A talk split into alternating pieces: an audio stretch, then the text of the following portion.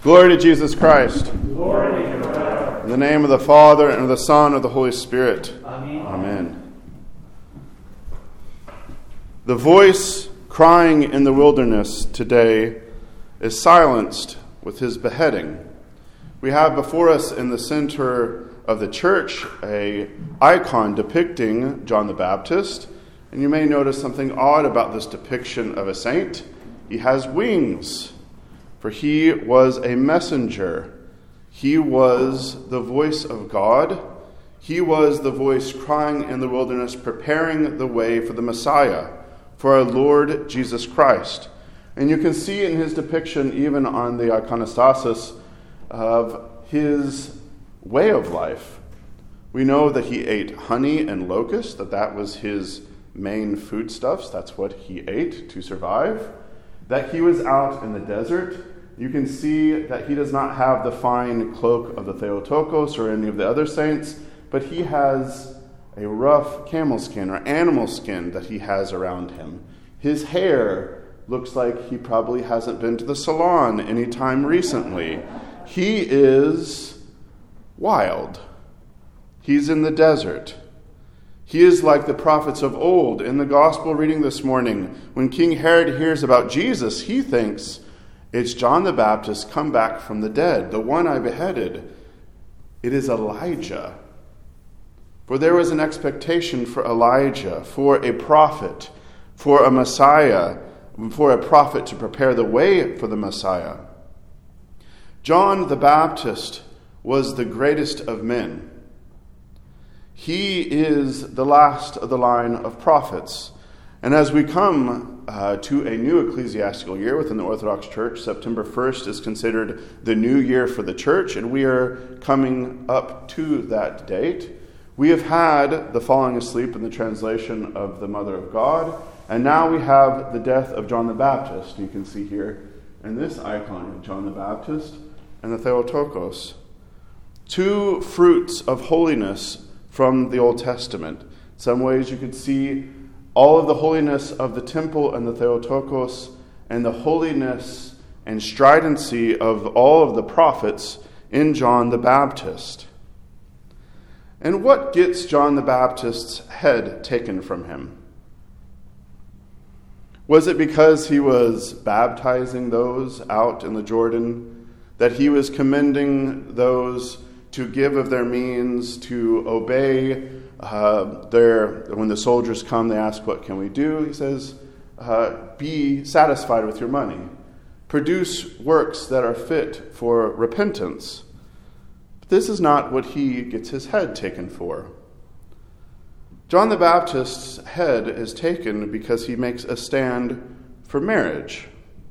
He makes a public stand for the sanctity of marriage, because Herod has broken the sanctity of marriage. He's taken his brother's wife unlawfully.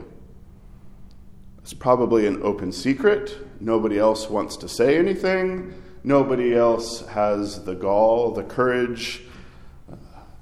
But John the Baptist does. John the Baptist, a courageous man, a man, as the Troparion says, willing to suffer for the truth. And then we have Herod. Herod, as the gospel tells us, feared John.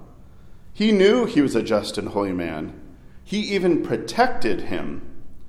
And when he heard him, he did many things and heard him gladly. Herod is not always, we always think of Herod and we think, really, really bad guy. Herod is somebody who had conviction, who actually appreciated the holy. He feared John. He saw in this wild-eyed prophet something coming from God. But we also know that Herod liked pleasure. He obviously cannot control himself, that he must have his brother's wife, even if it's unlawful. And, of course, when it comes to the birthday, he's going to have a big shindig, and it's going to be, shall we say, a little risque of a party. He has dancing going on. He has the center of pleasure before him. And in the height of his ecstasy, the height of his losing his mind to lust, he promises half of his kingdom. He's completely beside himself. We're in a completely different... If John the Baptist, maybe a little crazy, or most of us would be like, okay, he's out there, he's beyond the Jordan, he's in the wilderness. Now we have Herod, who's lost his mind completely in the different direction. He's not crazy about God, he's crazy about himself and how he's going to find that pleasure. When the temptation comes, he submits to it readily.